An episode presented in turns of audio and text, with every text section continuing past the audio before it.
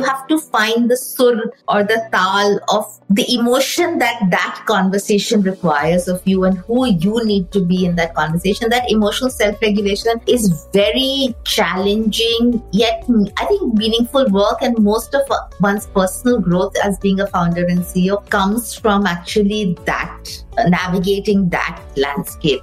And my last urge for people who've been underwhelmed or disillusioned or disappointed by the online learning experience as parents um, or as students themselves in schools and colleges over the last 18 months, my appeal to them is always that I say that, listen, we're in the black and white era of, you know, what the black and white era of television was you know, and that's the stage we're at in online learning. It's going to improve. We will get to IMAX 4D and we'll get to IMAX 4D faster than black and white television got to IMAX 4D as a viewing experience.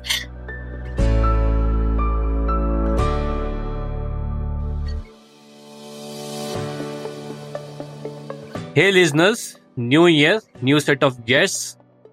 We have heard about SpaceX, 10x, and here was somebody who wanted India X.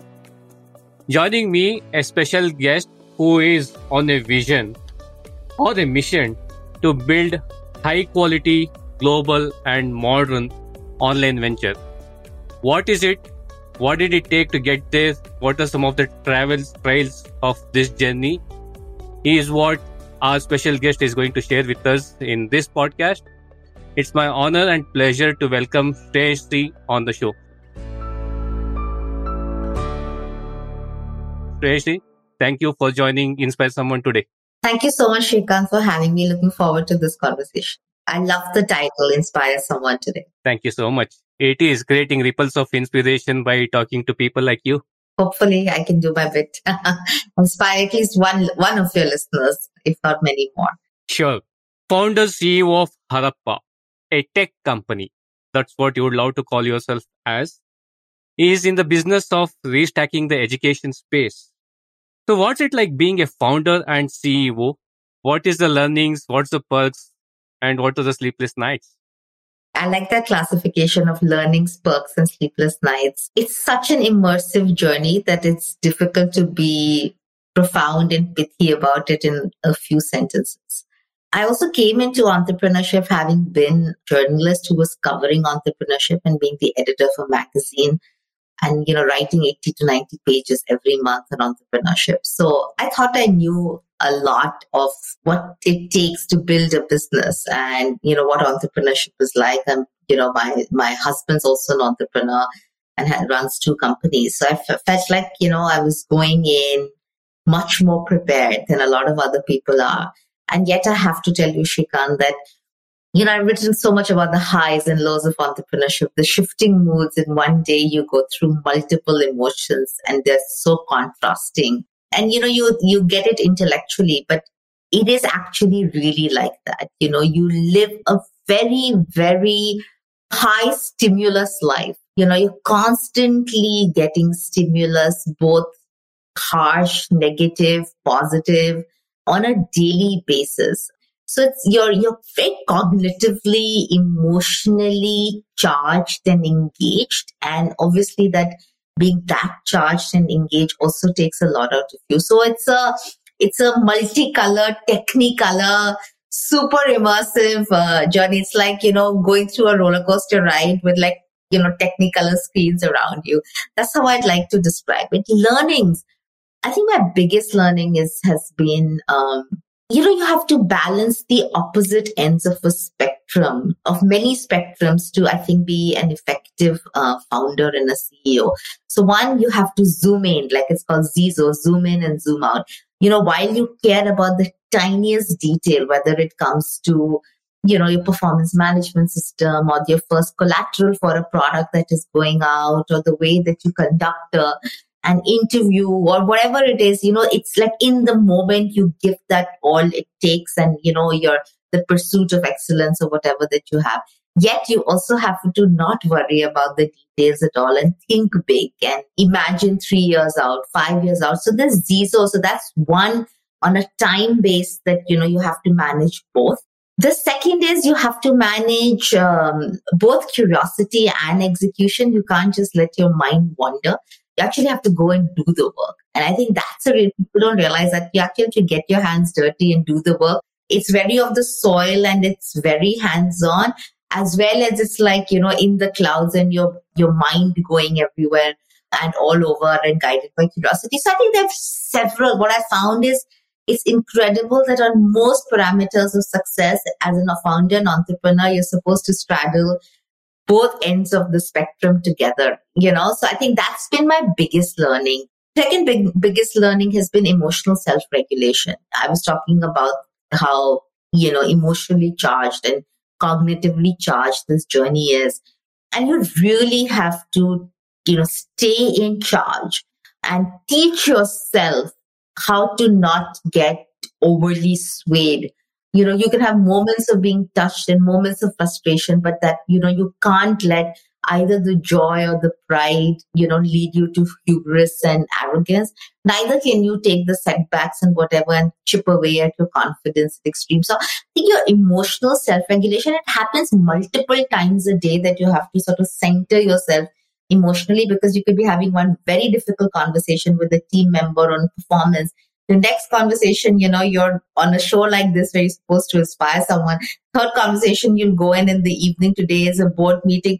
So just the variety of, you have to find the sur or the tal of the emotion that that conversation requires of you and who you need to be in that conversation. That emotional self-regulation is very challenging, yet I think meaningful work and most of one's personal growth as being a founder and CEO comes from actually that uh, navigating that landscape. So that those are my two big learnings. Those are great articulations right out there. Is it extremes? Does entrepreneurship bring in those traits in you to balance those extremes or do you prepare yourself to manage those kind of extremes? This is one of those things that yes, you can. Like I was, I was very intellectually prepared on the know-how of you know all of this journey. I've written articles on the psychological burden of entrepreneurship and you know founders. I used to write a column for Mint called "Surviving Startups." So however much you're prepared, when you actually go through the experience, you know, you have to learn your survival or survival kit or your thrive framework for yourself what entrepreneurship does, and that's where the why of why you want to be a founder and CEO, you know, you talked about is glamour and things like that. It's not glamorous on an everyday basis. You know, many hours of the day are just very challenging and very difficult. And I think it makes it worth it and is when you know why you're doing it. It feels tough, but it's meaningful and tough. And I think that entrepreneurship gives you. And I think that the meaning just is so high and so deeply felt and you have so much conviction on you know why you're doing this for yourself and for your company it makes everything else possible. So one just being in the arena you know being on the dance floor and second just having your why very clear. I think both of those naturally just force you to develop how you manage extremes or whatever nice. And in many ways uh, the space that you are in and what has happened to the world over the last two years is kind of a concatenation of sorts, right? So the online education has been forced, particularly for the masses in India, right? Where we have to kind of skill, upskill such a huge population. Online education is in a way boon for a lot of our countrymen. So how do you see this space for the next, say, three to five years time period? You know, I think it's a civilizational change that we're going through uh, when it comes to learning and education. I think what COVID has done for many industries, uh, I think, and these trends were afoot in any case, but I think it accelerated them beyond anyone's imagination.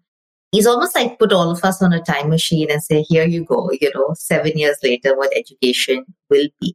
And if you think about it, it's unprecedented that every education administrator, every teacher or faculty, every principal, every parent, every student in the world of whatever age and whatever kind of formal higher education or formal school education has now experienced online learning in a condensed period of 18 to 20 months, right?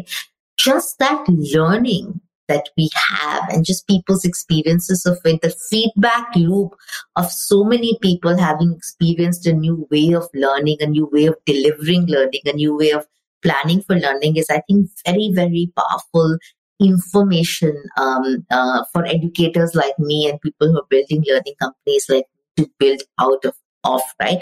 So I think we've entered an intense and immensely exciting phase of innovation in, in learning and education. I think this format of a you know, a sage or a guru or a teacher saying that and the rest of the students being captive on this in their seats uh, has gone on for too long.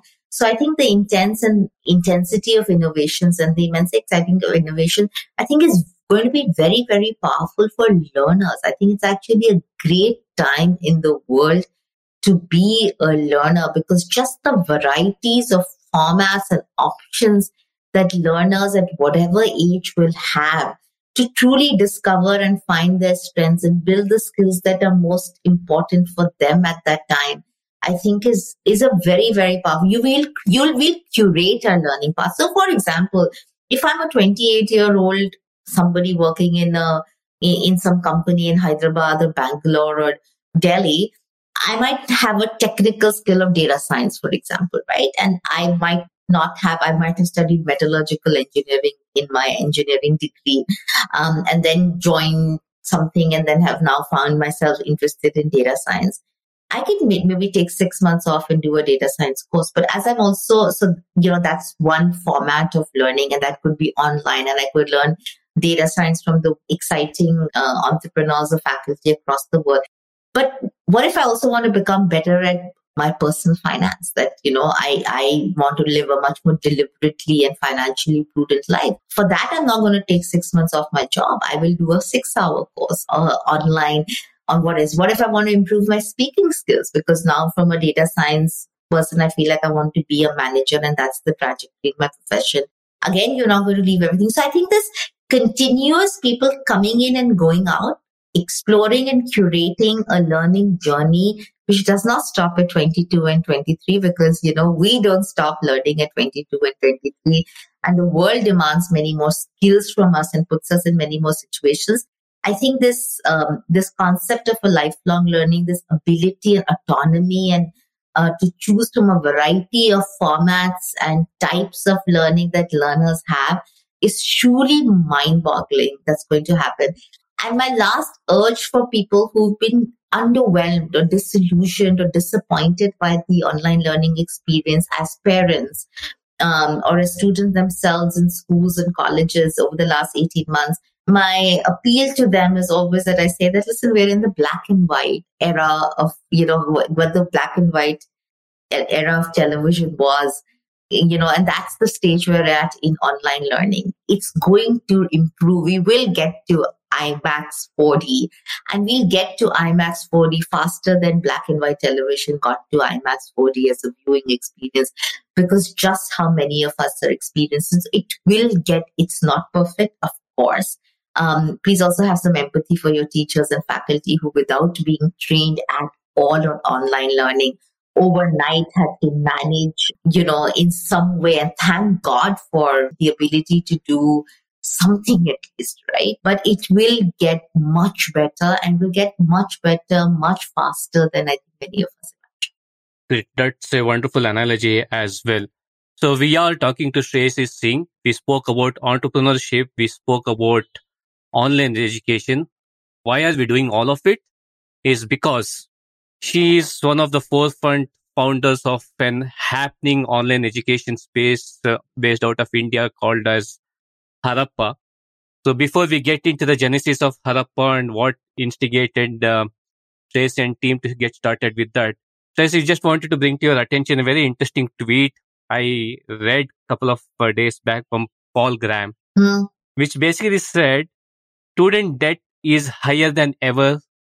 At the same time, educating oneself is easier than ever.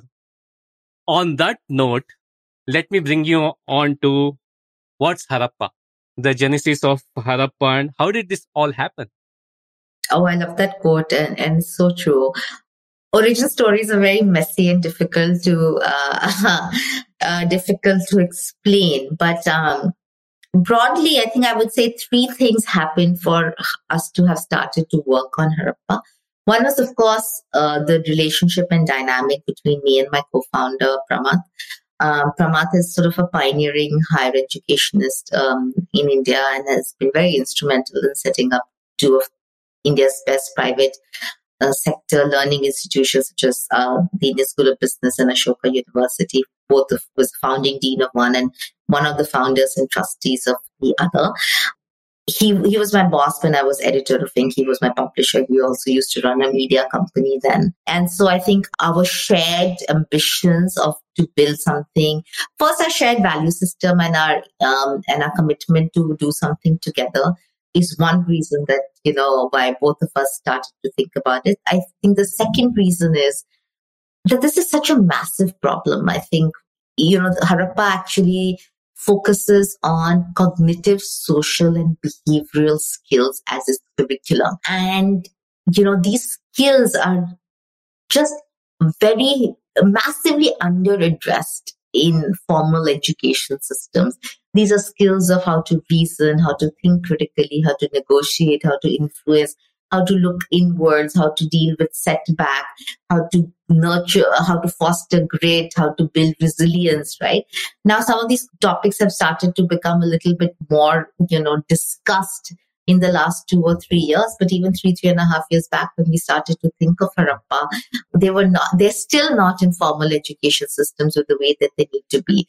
So we felt like that scale of the problem, that such critical skills which actually influence professional success, personal growth, as well as the productivity and efficiency of teams and companies is completely missing from formal education systems was the second reason uh, for us to have started to do this.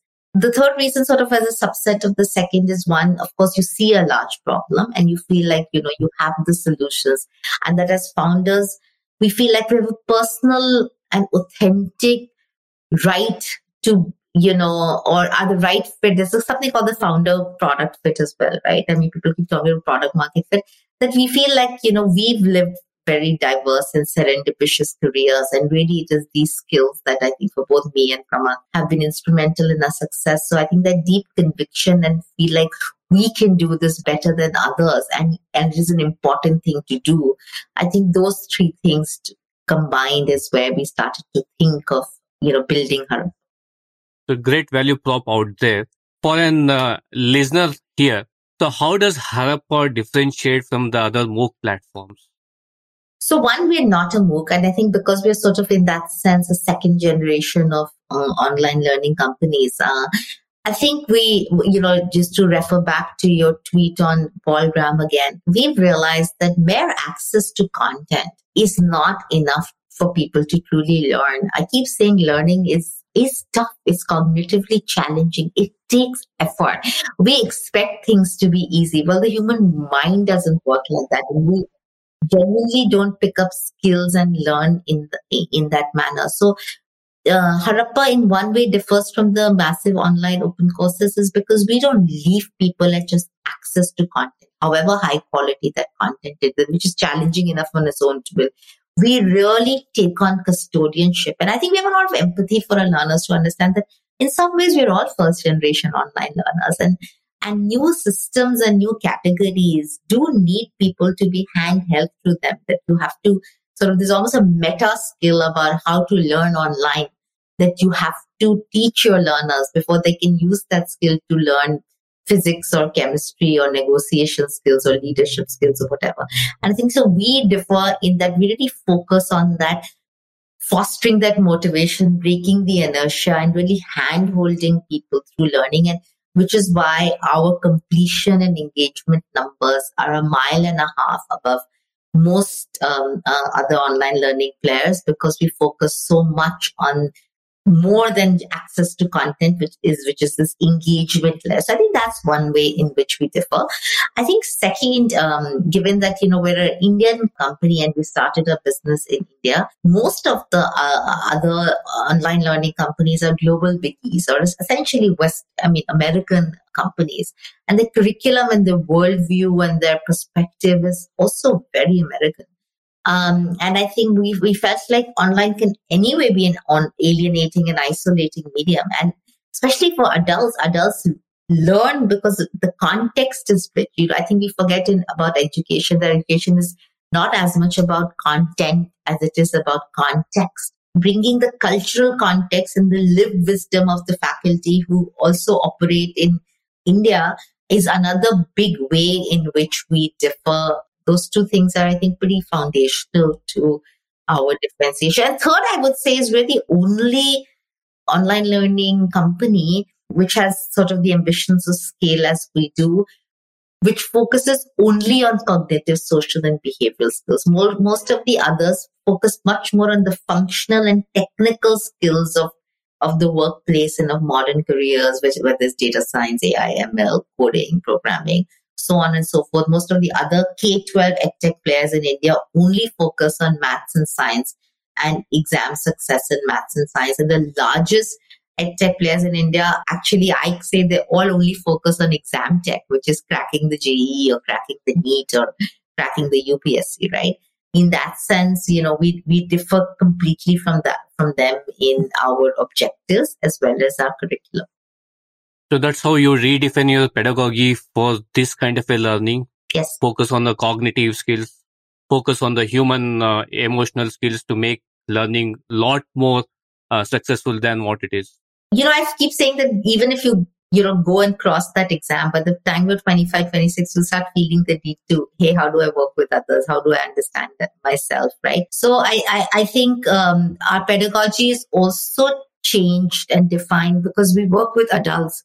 and adults learn very differently from younger students, right? And I think that our pedagogy is also shaped by or from adults. So I think that also makes a big difference. Excellent. I think related to this, uh, it would be amiss if we don't touch upon this element in the conversation, which is about career transition.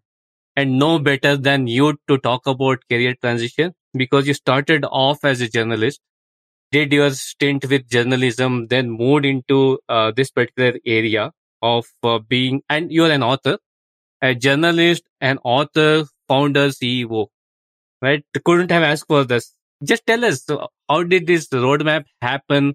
And at every career trajectory what were those decision points so one uh, you know in hindsight when things work out as they seem to be working out for me you know one feels very intelligent having made those decisions. But of course all dots connect looking backwards. Uh, they don't connect looking forward right? You have to you know first collect the dots so that you can connect them later. Um i think three or four um, really two transition points. Um, and yes, my I think my my professional journey really confuses my family, friends, and you know even other professionals who are looking like how is she doing this? And I keep saying like I'm a non-techie, non-MBA founder, CEO of an online learning business, right? Of a tech company. Of a tech company and an online learning business. Uh, so I, I think I do confuse and puzzle a lot of people. And it's fun to see, you know, sort of that look of like, how is she doing this in lots of people's eyes because they you know, people have a sort of a set image of, you know, a linearity of how you collect experiences and which helps you set you up for your next stage. I think couple of key decisions. One was to obviously, I started even in my journalism career, I started very early on in television. And I think leaving television to uh, work in print was obviously one big decision. But the one big career transition point was leaving journalism um, and that decision. And I think that decision at that point, which is I think 2014, 15 now, I guess 2015 is when I yeah, finally took it, is because I had discovered that actually I had many more skills than a journalism career would ever be able to use because it has a certain. So that was one, you know, important clarity that I got. The second important reality actually was that the media industry and the journalism industry itself was is has stagnated, has died.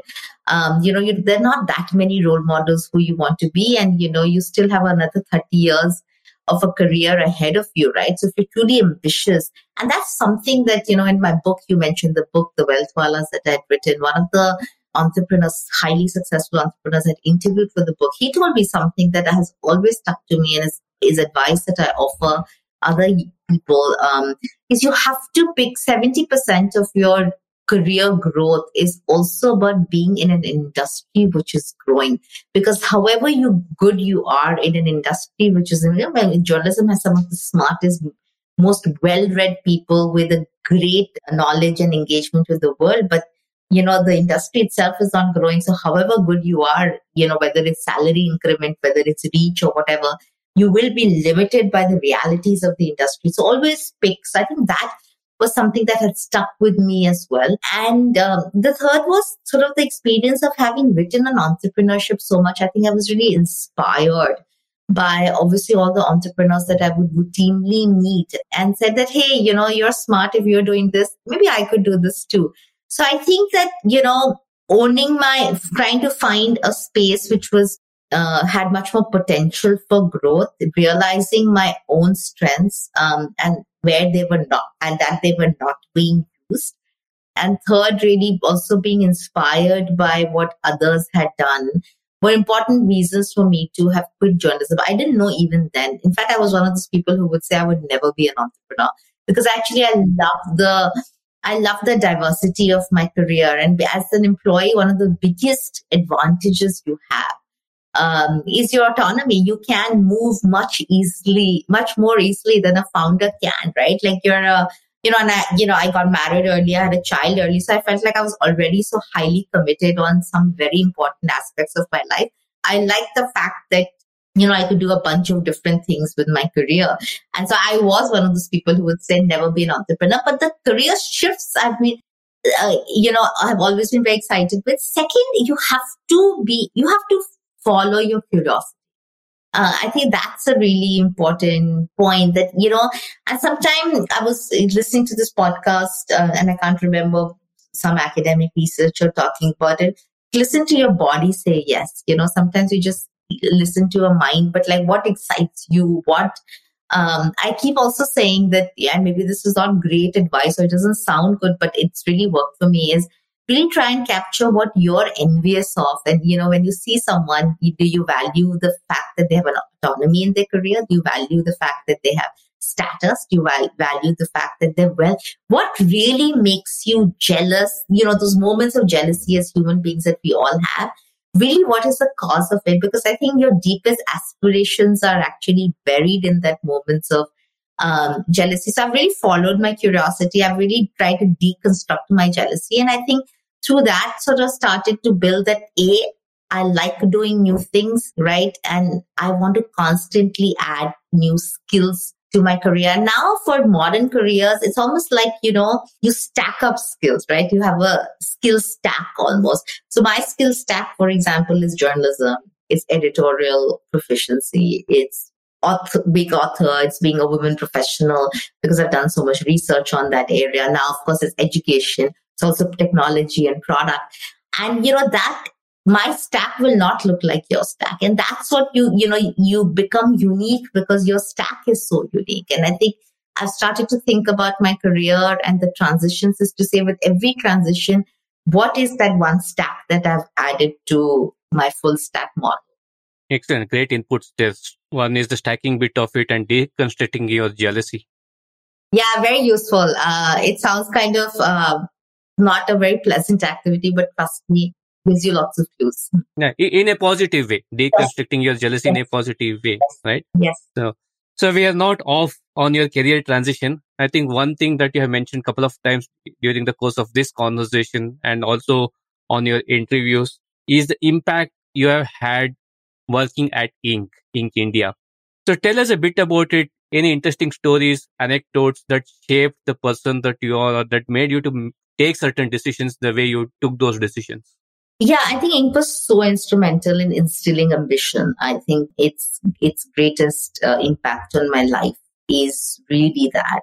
And you know, and again, I studied history in college, and in some ways, as a editor of, of an entrepreneurship magazine, you're constantly studying the history of how companies get built. So I'm endlessly fascinated by the behind the scenes and how and the history and the journey of big things. So whether it's movies, right? I'd actually love watching interviews with scriptwriters and directors on what was their thought process? I, I, I love the process of why some, you know, how, like how creators think and why I love the thought process of, you know, I love like business biographies and things like that because there's a historical element. And this is how you know your your interests and curiosities so i think Inc gave me a chance to do all of that. The second most important thing that Inc certainly gave me is because if you're bringing out 80 90 pages of content on a topic like entrepreneurship so in one issue you know you there are four interviews with an entrepreneur there's a five pager on branding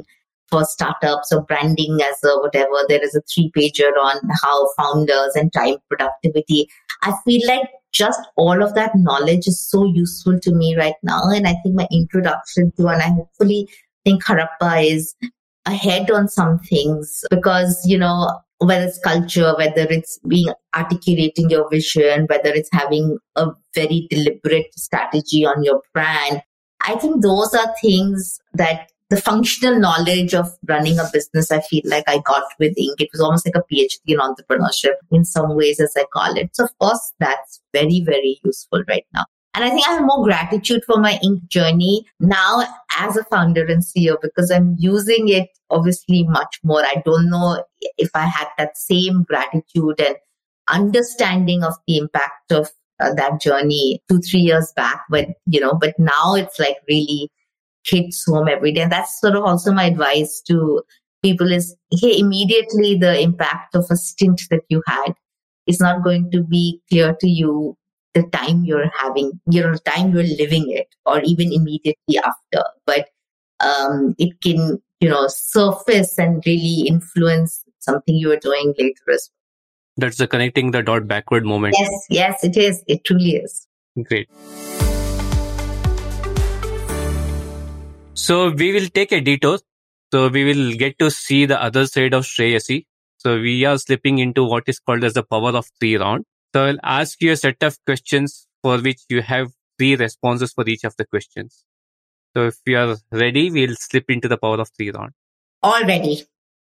Wonderful. So we are in the power of three round. The first question in the power of three round Shreyasi is three signature courses to look out for on Harappa leading self, speaking effectively, and leading others. Three personalities you would like to onboard as Harappa facilitators. Chimamanda Ngozi Adichie, she's a Nigerian author, my favorite. Jacqueline Novogratz, she's the founder of the Acumen Fund. And third, Monika Halan, she's a personal finance uh, expert in India. Great going. Three influences from whom Tracy got influenced influencers, but I'm very influenced by, um, I mean, the celebrities or whatever. Reese Witherspoon, uh, who's a actor in uh, in Hollywood and also producer. Um, I'm I'm I'm quite influenced by her. I, I like her entrepreneurial journey um, and morphing from a whatever. So that for sure. The, we have to be current, uh, like right now or from history. There can be from Harappa history also. um, Atticus Finch uh, is my favorite fictional character from the book uh, To Kill a Mockingbird. Um, Atticus Finch was the protagonist's father and, and a lawyer. And, you know, I think he's my sort of all time inspiring figures for sure. And third, Arundhati Ghose. Um, she used to be an Indian Foreign Service officer. And uh, the way that she would speak. And I think this was my formative years, uh, you know, in school is when I discovered a speech of hers. And It always struck her, her life always struck out at me. So I think those three people have one fictional and two real. Three big, hairy, audacious goals that Tracy has set for herself for the next decade.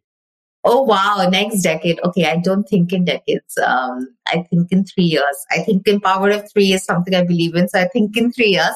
But if I had to do a decade, of course, um, one would certainly be linked to Harappa, which is of course to make it into this uh, uh, this force for learning the right skills and, and really helping many learners, millions of learners learn the right skills. And also as a corporate citizen to be a brand that stands for something positive in the world. I think very important how the, how each one of us shows up as a citizen and the company is a citizen as well. So it does what it has to do, which is, you know, it will do its product whatever that product is. But I think there's a second responsibility to be um, be a brand and be an entity that inspires others who get connected with it, right? I think that's a very, very clear, big, hairy, audacious goal. The second big, hairy, audacious goal is, of course, around my son. And just, you know, he, he's, he's just got into his teens. And I think the next seven, eight years is a very formative, foundational phase of his life to so, so be a useful, enabling wind beneath his wings is, of course, my second big, hairy, audacious goal. I don't know if it's a hairy and audacious goal. Every parent thinks like this, but it's an important commitment and something that I'm looking forward to. And third would be um, continue to dream more big, hairy, audacious goals without losing myself. You know, I think um, that's really important. I feel like there's a lot more that I want to do on many more spheres. But while being me and not letting either the disappointments or the successes change me fundamentally as a person while of course you know you refine. So i think uh, i think that is life's work to be able to discover your spheres of impact that you want to have and also be true to yourself. Superb. Three trends that you are looking out in the education space over the years so, uh, cohort based blended learning journeys, how to scale those. I think the real power of online learning can be truly manifested by um, by these cohort based courses and blended learning journeys. I think genuinely global cohorts, you know, people's learning in global cohorts and a curriculum innovation where we actually focus on the right skills that matter. Uh, and uh, it's not stop, but just make much more sanity of this rank credentialing business, which is again your Paul Graham quote about student debt and useless degrees and yeah, and people going through 16 years of education and then being told they don't know anything and have no skills. It's not adequate enough. Yeah, yeah. So I think that I think it's tragic. Those three trends about curriculum innovation to start with the bottom, truly globally connected cohorts and scaling cohort based um, blended learning journeys are the three trends that I'm watching. Great, Tracy. That was the power of three round. Thank you so much for being a sport. The heart of this conversation is about entrepreneurship, and you are one at it. So, some queries around the entrepreneurial journey that you have had what are the challenges of being an entrepreneur? You did talk about initially what you kind of go through day in, day out, the paradoxes of uh, emotions that you kind of go through. For a lot of the listeners uh, listening here, if they were to kind of look at it aspiring to be an entrepreneur, what would be your piece of advice to them as uh, wanting to be an entrepreneur? So I think hiring, I'm going to be trying to be tactical and sort of an everyday and not give you philosophical. So I think hiring and people, like just people, everything to do with people, getting the right people, convincing the right, finding the right people uh, for the right role, convincing them to join you, then being able to motivate them, motivate them, cherish them, but also being able to push them, you know, also being able to give them development feedback, yet keeping them engaged. I think people is one of the toughest challenges. And there's a entire sort of, you know, spectrum of activities around people. And each one of them is a, is a very challenging skill uh, and a mindset uh, to constantly navigate through if you're an entrepreneur. That's one, of course. Second is how are you going to capitalize this business? And which has so many is it going to be bootstrap? Is it going to be funded? You know you, you know that there are some realities of both and you can't want to have a funded company but behave like a you know then have sort of be happy with bootstrap company revenue growth right? So i think you call into and what suits you what's right for your business what's right. So to really understanding sort of how you know the financial model of both how the company is financed as well as you know um, really how financial metrics move is a big challenge and one that one has to almost constantly uh, stay at and will have to um, take decisions on. And third is um, like i said both like you have to be a learning machine. Like you have to learn very so um, both discipline and learnability. Uh, I think from a two, what other things would be are, are challenges to you, there's no time to slack. No time to slack. So I'm sure you're very familiar with this phrase that will always be used with you, which is women CEO and women founder. Does that come with a bucket of uh, roses or is it a stem of thorns? wow, uh, you're being very dramatic. Uh, I think if you do well, it is a bouquet of roses. People do appreciate you know, one has to understand. I don't shy away like some a lot of people say, "Hey, why are you calling me a woman CEO and not just a CEO?" And of course, through the conversation you've called me. So I I think that you know, for we're in that phase where you're trying to write the balance, and for that, then you know, the people who are a woman CEO whatever will have to own that identity to be able to make a difference. So in that sense, you know, it, it doesn't make me feel like, oh, you're anybody is dismissing my what, whatever. In fact, it you know, I feel like we used to call out within Harappa, people say, uh, you know, I'm the 2%, the only 2% of women CEOs. So, you know, there are lots of slides that I have. It starts with, and there's this sort of pose of me as a sort of a warrior pose. And, you know, we say I'm the 2% and we link to the data saying only 2% of women CEOs. I think I've realized that one, it's a bouquet of roses, but more than bouquet of roses, a, a great sense of responsibility which I don't take, like I'm very mindful of. You are watched more. You're also watched. There also more people want you to succeed. And that's maybe the bouquet of roses or the privileges because you can see the young women or the women in your teams or the women around you. I, I think your success means a lot to them. And when they um, see you being, you know, bold and dynamic or whatever it is that you know whatever qualities that any ceo would is expected to bring or ends up bringing because of the nature of the job it means a lot to them so i think more than either the stem of thorns or bouquet of responsibility um, it's a crown of responsibilities for uh, sure i keep saying if given a chance make the change so I now can't run a company which will have skewed gender dynamics right? Um, so, you know, we constantly watch gender data, whether it's on pay, whether it's on composition. Like one of the things I'm having sleepless nights about right now is so challenging to di- and difficult to find CXOs who are women in other fields as we're adding, right? And it just gives me that, you know, we're 50 50, 50% men, 50% women in most parts of the business and the hierarchy. And it's only a director and VP plus where that, you know, where that ratio is just even for someone like me who is so obsessed about this, has been so difficult to curate. But like I said, a crown of responsibilities. I, I'm not a victim. I don't think of it as a victim mindset at all. So yes, of course, I think stereotypes, biases, the way sometimes people react to you, all of that is there. I don't also want to run away from the reality of it. Right? But um, uh, I never think of it as a as a victim mindset. But uh, you know, I I do feel very responsible to earn the right to be a role model for um, women and men, hopefully, um, as a woman CEO. Uh, it's an important thing for me. Yeah, I think that's a sense of responsibility that you have for your people and, like you said, the community at large as well.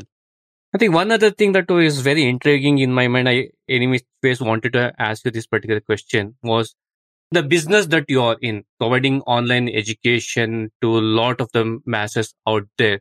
But it's also about great teamwork. You have to bring in technocrats. You got to bring in captains from the industry. You need to kind of bring in educators from uh, top notch schools, academia, things like that.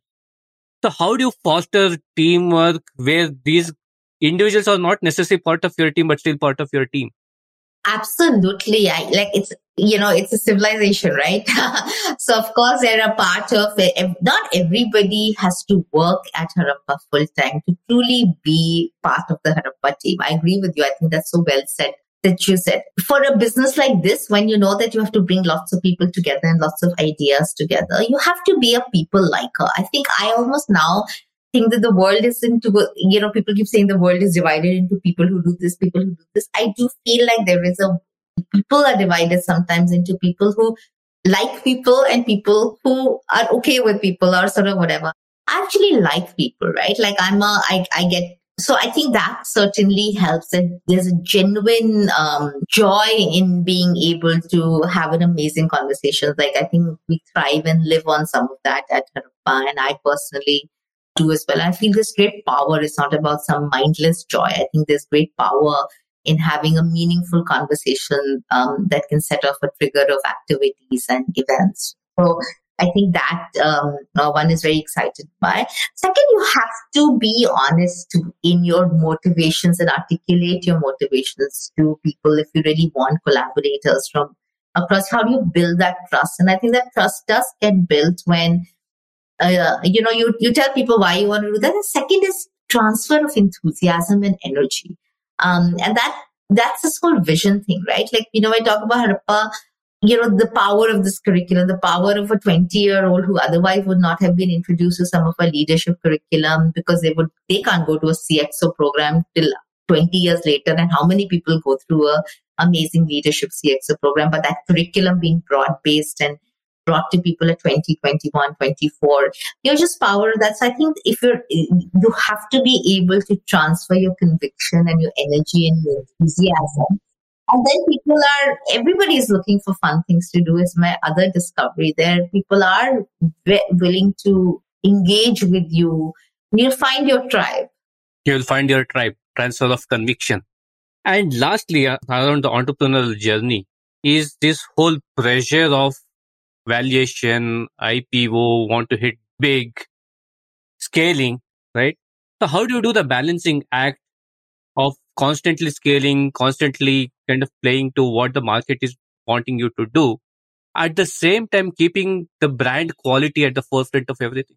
Yeah, no, that's a really tough one, especially in you know something like edtech, which is overvalued. And you know, I'm an ambitious person. I do think that it takes so much hard work to do anything small. You might as well do something big. And I do own my ambition.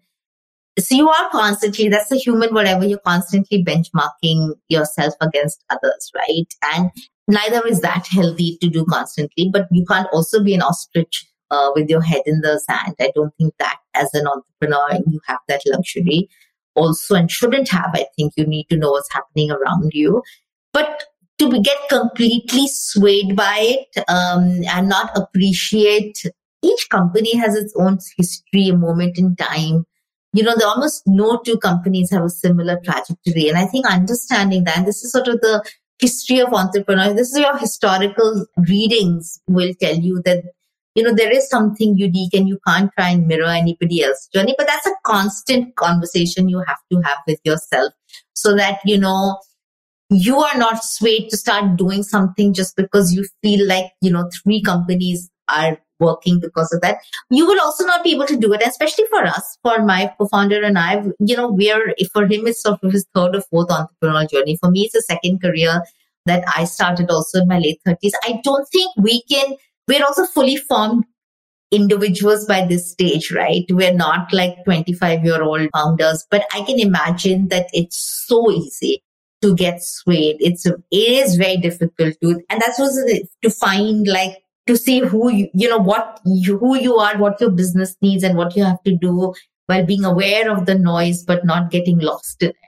Well, those are some profound Harappan insights. Tracy, thank you so much for uh, sharing everything that you had to share with us. This show is all about creating ripples of inspiration. If there is an inspire someone today message for all the listeners out here, what is Shreyasi's and Harappa's inspire someone today message? I'll use my favorite Latin phrase, which I has inspired me always to stay on the journey of doing anything tough and meaningful because it takes time. It's a phrase called gradatim ferociter. It means step by step ferociously. And I think that's my stay at it, do everything and sort of be ferocious in your ambitions. Thank you for joining us today, Shreyasi. My pleasure, Shrikant. What a lovely conversation. Thank you for having me. Thank you for listening into today's edition of Inspire Someone Today. It's been a privilege to bring in these conversations. If you like this episode and have any feedback or comments, do mail me at inspire someone today podcast at the rate gmail.com. Inspiring someone is like creating ripples around us. If you like what to listen, feel free to share them and let's create ripples of inspiration. Do not forget to follow me on my Instagram handle at the Inspire Someone Today podcast for all the latest updates. This is Srikanth, your host, signing off, and until next time, keep inspiring.